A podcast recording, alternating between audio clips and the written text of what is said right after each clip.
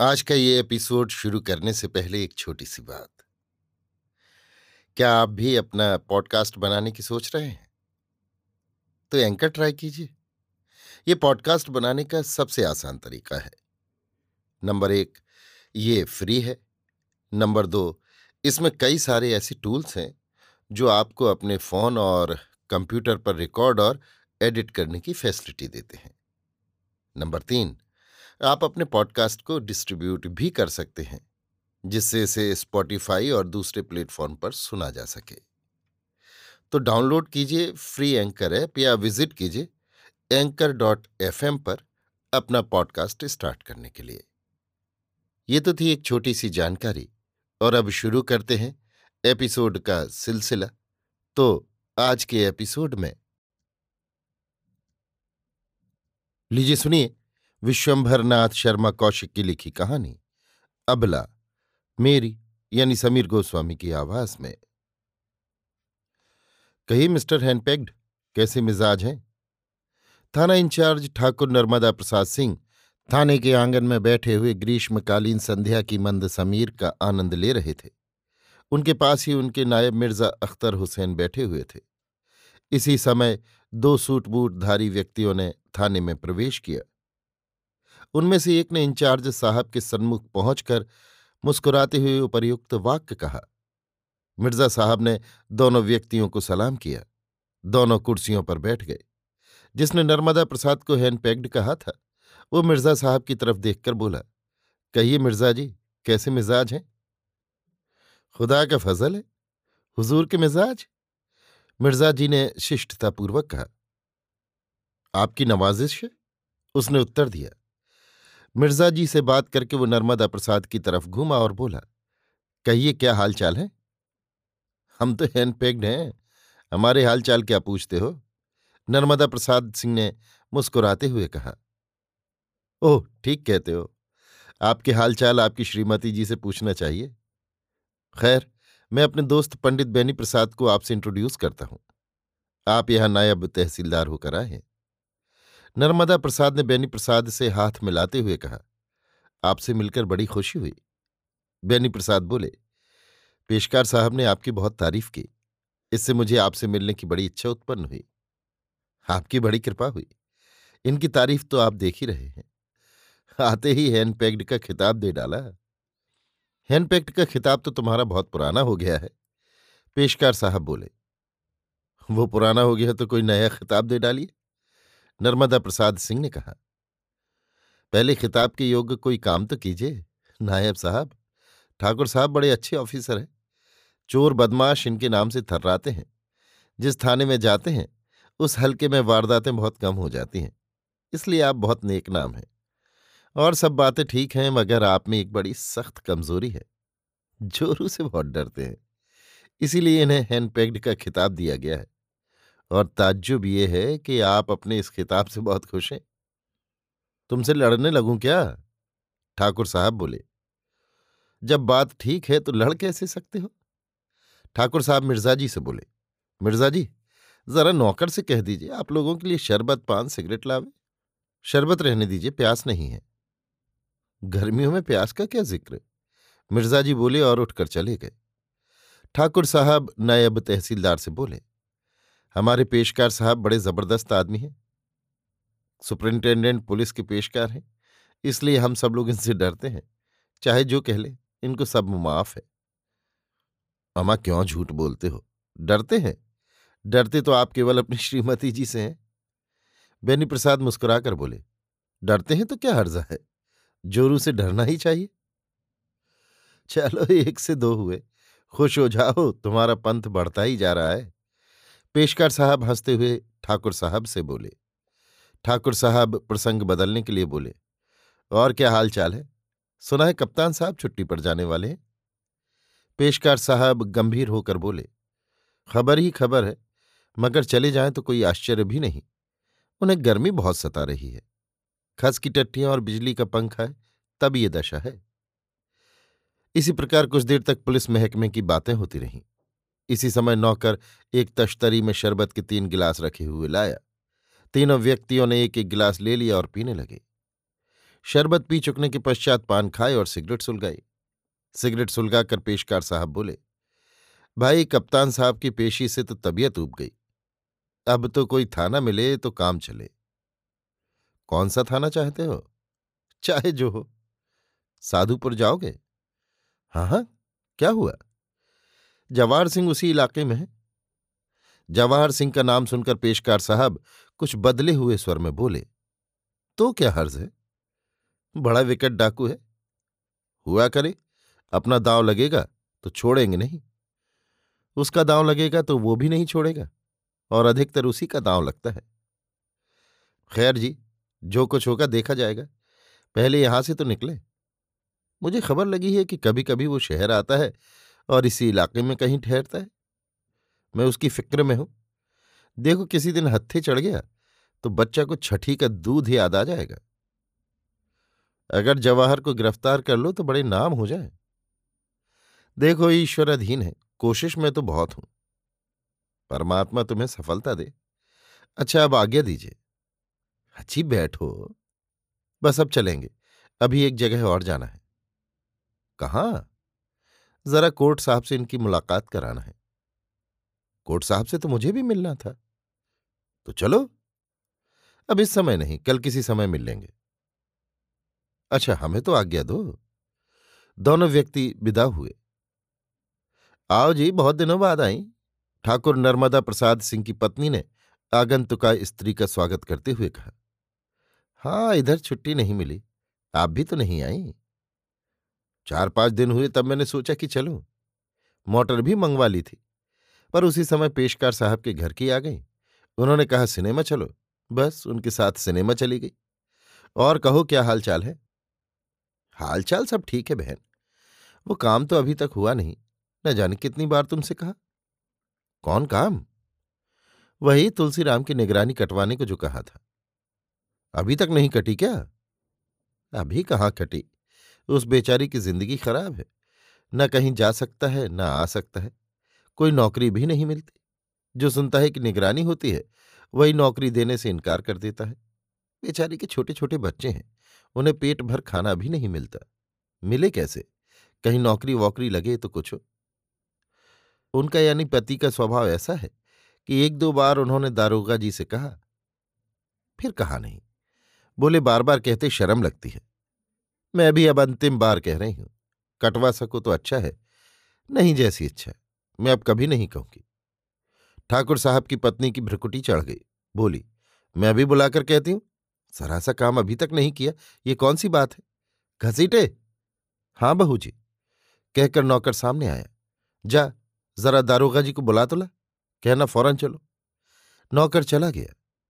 ठकुराय नागंतुका से बोली, बहन, क्षमा करना। जरा से काम के लिए तुम्हें इतनी चिंता करनी पड़ी। आज देखो कैसे फटकारती हूँ। फटकारने वटकारने की क्या बात है? याद नहीं रहा होगा। उन्हें कुछ यही काम तो है नहीं। जब मैंने कह दिया था तो याद क्यों नहीं रखा? इधर ये बातें हो रही थीं, उधर नौकर दारोगा जी के पास पहुँचा। दारोगा जी उस समय कागजों पर हस्ताक्षर करने में व्यस्त थे। नौकर ने कहा, आपको बहू जी बुलाती हैं? दारोगा जी नाक भों चढ़ाकर बोले, ठहरो। सामने खड़े हुए कांस्टेबल की ओर देखकर बोले, तुम सख्त, नालायक आदमी हो, किसी काम के नहीं। कांस्टेबल बोला, हुजूर, इसमें मेरी गलती नहीं है। जिस वक्त ये वारदात हुई, उस समय नासिर अली ड्यूटी पर था। थानेदार साहब कड़क कर बोले, बस चुप रहो, अपना कसूर नासिर अली के मत्थे मरते हो, हट जाओ हमारे सामने से। कांस्टेबल मिलानुमुख होकर सामने से हट गया। घसीटे फिर बोला, जल्दी बुलाया है। थानेदार साहब ने इनके मारे नाक में दम है, कहकर कलम पटक दिया और भीतर पहुँचे। घसीटे ने जाकर बहू जी को खबर दी। बहू जी आई। आते ही बोली, वाह, तुम्हारे अच्छे काम है? ठाकुर साहब का सारा गुस्सा काफूर हो गया। बोले, क्यों क्यों, क्या बात है? उस तुलसी की निगरानी कटवाने को तुमसे कहा था, पर तुम्हारे कानों पर जू नहीं रहेंगी। आज मुझे जितना लज्जित होना पड़ा है, मैं ही जानती हूँ। हाँ उसकी उसकी निगरानी तो अभी नहीं कटनी चाहिए। महीने में न जाने कितनी बार उसकी गैर हाजिरी होती है। पक्का बदमाश है? बदमाश नहीं चाहे जो जब मैंने कह दिया था तो क्यों नहीं कटी? इसका जवाब दो। ठाकुर साहब खोपड़ी खुजलाते हुए बोले, याद भी नहीं रहा और बाबू कामता प्रसाद ने भी फिर याद नहीं दिलाया। दो तीन बार तो कहा और कहाँ तक कहें? भले आदमी ठहरे बार बार कहते लिहाज लगता है। पर तुम्हें लिहाज नहीं है कि एक भले आदमी और अपने मिलने वाले ने एक काम कहा तो उसे फ़ौरन कर दे? इस समय उनके घर से आई हैं। उन्होंने दबी जबान से कहा कि ना हो सके तो जाने दो। उनकी ये बात सुनकर मैं पसीने पसीने हो गई। ऐसा भी क्या कि जरा सा काम ना हो सके? लानत है ऐसी थानेदारी पर। ठाकुर साहब का चेहरा उतर गया। अभी थोड़ी देर पहले उनके सामने जो दशा उस कांस्टेबल की थी, वही दशा पत्नी के सामने उनकी थी। पत्नी ने पूछा, बोलो, आप क्या कहते हो? ठाकुर साहब अपराधी की भांति बोले, इस महीने में ज़रूर कट जाएगी, ना कट जाए तभी कहना। अच्छी बात है, ये महीना और सही। ठाकुर साहब बाहर आकर अपने स्थान पर बैठ गए। इसी समय चीफ कांस्टेबल ने कहा, हुजूर, राम सिंह की खता माफ़ की जाए। गलती हो गई, अब आइंदा ऐसी गलती नहीं होगी। ठाकुर साहब तो इस समय बर्फ़ खाने से निकले थे। मस्तिष्क बिल्कुल ठंडा हो चुका था। अतएव बोले अच्छा बुलाओ। उसके आने पर ठाकुर साहब उससे बोले अच्छा देखो, इस बार हम माफ़ किए देते हैं। आइंदा कभी ऐसा न हो। अब कभी नहीं होगा, हुजूर। कहकर राम सिंह ने सैल्यूट किया और चला गया। उसने अपने एक साथी से कहा, दारोगा जी, इस समय तो बिल्कुल ठंडे हैं। अभी तो आग हो रहे थे। साथी बोला, भीतर गए थे। जान पड़ता है किसी बात पर करारी फटकार पड़ी है। तभी इतनी जल्दी ठंडे पड़ गए। जोरू से बहुत दबते हैं। इधर दारोगा जी ने हुक्म लगाया, तुलसीराम की हिस्ट्री शीट लाओ। उपर्युक्त घटना के पंद्रह बीस दिनों पश्चात, एक दिन रात में ठाकुर साहब भोजन करके उठे ही थे कि मिर्ज़ा जी दौड़े हुए आए। ठाकुर साहब बोले, कहिए मिर्ज़ा जी, क्या मामला है? हुजूर वो मुखबिर आया है, कहता है कि जवाहर सिंह शहर आया हुआ है और अपनी आशना उसी औरत के यहाँ टिका है। ठाकुर साहब अत्यंत उत्सुक होकर बोले, सच? उसे यहाँ बुला मिर्ज़ा जी ने मुखबिर को बुलाया। ठाकुर साहब ने उससे पूछा, क्यों, क्या कहते हो? हुजूर जवाहर सिंह आज आया है और उसी मकान में अपनी आसना के पास ठहरा है। शायद रात भर रहेगा। ठीक तरह से मालूम कर लिया है? हाँ सरकार, मैंने अपनी आँखों से उसे देखा है। ठाकुर साहब हूँ कहकर मूछे मरोड़ने लगे। कुछ क्षणों तक चुपचाप मूछे मरोड़ने के बाद मुखबिर से बोले तुमने गलती तो नहीं की? गलती नहीं है, हुजूर। गलती निकले तो मुझे फांसी दिलवा दीजिएगा। अच्छा यहीं रहो। मुखबिर से ये कहकर ठाकुर साहब ने मिर्ज़ा जी को अलग बुलाया और उनसे कहा, मिर्ज़ा जी, आठ कांस्टेबलों को सादी पोशाक में जल्दी तैयार कीजिए। मैं भी तैयार होता हूँ। आप भी तैयार हो जाइए। पिस्तौल ले लीजिएगा, रबड़ के जूते पहनिएगा। मिर्ज़ा जी कुछ काँप रहे थे, पता नहीं, उत्तेजना के कारण या भय के। मिर्ज़ा जी उधर गए। इधर दारोगा जी ने सादी पोशाक पहनी। पंद्रह मिनट में मिर्ज़ा जी सबको तैयार करके तथा स्वयं तैयार होकर आ गए। ठाकुर साहब से उन्होंने कहा, अगर हुजूर मुनासिब समझें तो कप्तान साहब को भी खबर कर दें। ठाकुर साहब बोले, कोई ज़रूरत नहीं, कप्तान साहब क्या करेंगे? खाली साथ हो जाएँगे, काम हम ही लोगों से लेंगे, नाम उनका हो जाएगा, ऐसी हिमाकत में नहीं कर सकता। क्यों, आपको कुछ खौफ मालूम हो रहा है क्या? अजी तौबा कीजिए, हुजूर। पुलिस की नौकरी करके खौफ खाने से काम नहीं चलता। ठीक है। अच्छा आप कांस्टेबलों से कहिए कि अलग अलग जाएँ, इकट्ठे न जाएँ। जाकर चुपचाप मकान के चारों तरफ़ लग जाएँ, मगर इस तरह कि किसी को शक न हो। मिर्ज़ा जी ने कांस्टेबलों को बुलाया। ठाकुर साहब ने उन्हें अच्छी तरह समझा दिया। वे चले गए। उसके पश्चात ठाकुर साहब ने दो कांस्टेबलों को बुलाकर अपने पीछे पीछे आने को कहा। तदुपरांत स्वयं मिर्जाजी तथा मुखबिर को लेकर चले। उक्त मकान के निकट पहुंचकर मुखबिर ने कहा, मैं आगे बढ़कर देखूँ? हाँ मगर ये याद रखना कि अगर जरा भी धोखा या फरेब मुखबिर दारोगा जी की बात काटकर बोला, बिल्कुल इतमान रखिए हुजूर। मुखबिर ने आगे बढ़कर मकान के बंद दरवाजे को धीरे धीरे खटखटाया, भीतर से किसी ने पूछा, कौन है? हम हैं खोलो। मुखबिर ने इशारे से ठाकुर साहब को अपने निकट बुला लिया। मिर्जाजी तथा दोनों कांस्टेबल कुछ दूर पर अलग अलग खड़े थे। कुछ क्षणों पश्चात द्वार धीरे से खुला और एक स्त्री ने मुखबिर से पूछा, आ गए? हाँ जवाहर क्या कर रहा है? हाथ मुँह धो रहे हैं।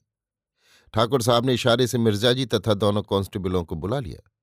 सब लोग मकान के अंदर हो गए। स्त्री ने भीतर से द्वार बंद करना चाहा, परंतु ठाकुर साहब ने उसे मना कर दिया। केवल किवाड़ उड़हकवाकर एक कांस्टेबल को वहाँ खड़ा कर दिया। मिर्ज़ा जी के चेहरे पर हवाइयाँ उड़ रही थी। ठाकुर साहब ने अपना पिस्तौल हाथ में ले लिया। मिर्ज़ा जी ने भी कांपते हुए हाथों से पिस्तौल संभाला। आगे आगे, स्त्री, पीछे ठाकुर साहब, मिर्ज़ा जी, कांस्टेबल तथा मुखबिर ऊपर जीने पर चढ़ने लगे। सब लोग इस प्रकार पैर दबाकर चढ़ रहे थे कि बिल्कुल खटका नहीं हो रहा था। इसी समय आवाज़ आई, तौलिया कहाँ धरा है? कहाँ चली गई? आती हूँ, स्त्री ने कहा। स्त्री ऊपर पहुँच गई। ठाकुर साहब ने देखा जवाहर टिन शेड के नीचे खड़ा है। केवल पायजामा तथा बनियान पहने हैं। कमर में कारतूसों की पेटी बंधी है। उसी में पिस्तौल लगा है। टिनशेड में एक लालटेन जल रही थी।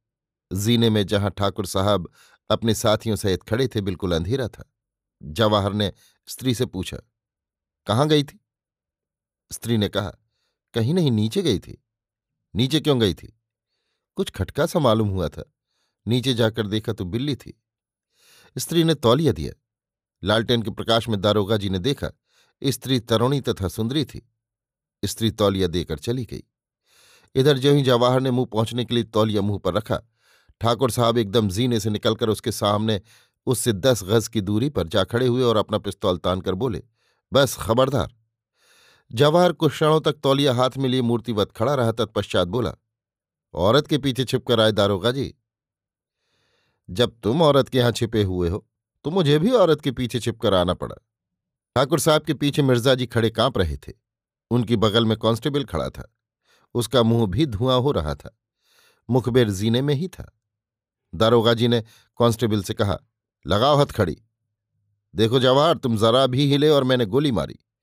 जवाहर घृणापूर्वक मुस्कुराया और बोला, दारोगा जी, अगर मैं चाहूँ तो आप मेरा कुछ नहीं कर सकते।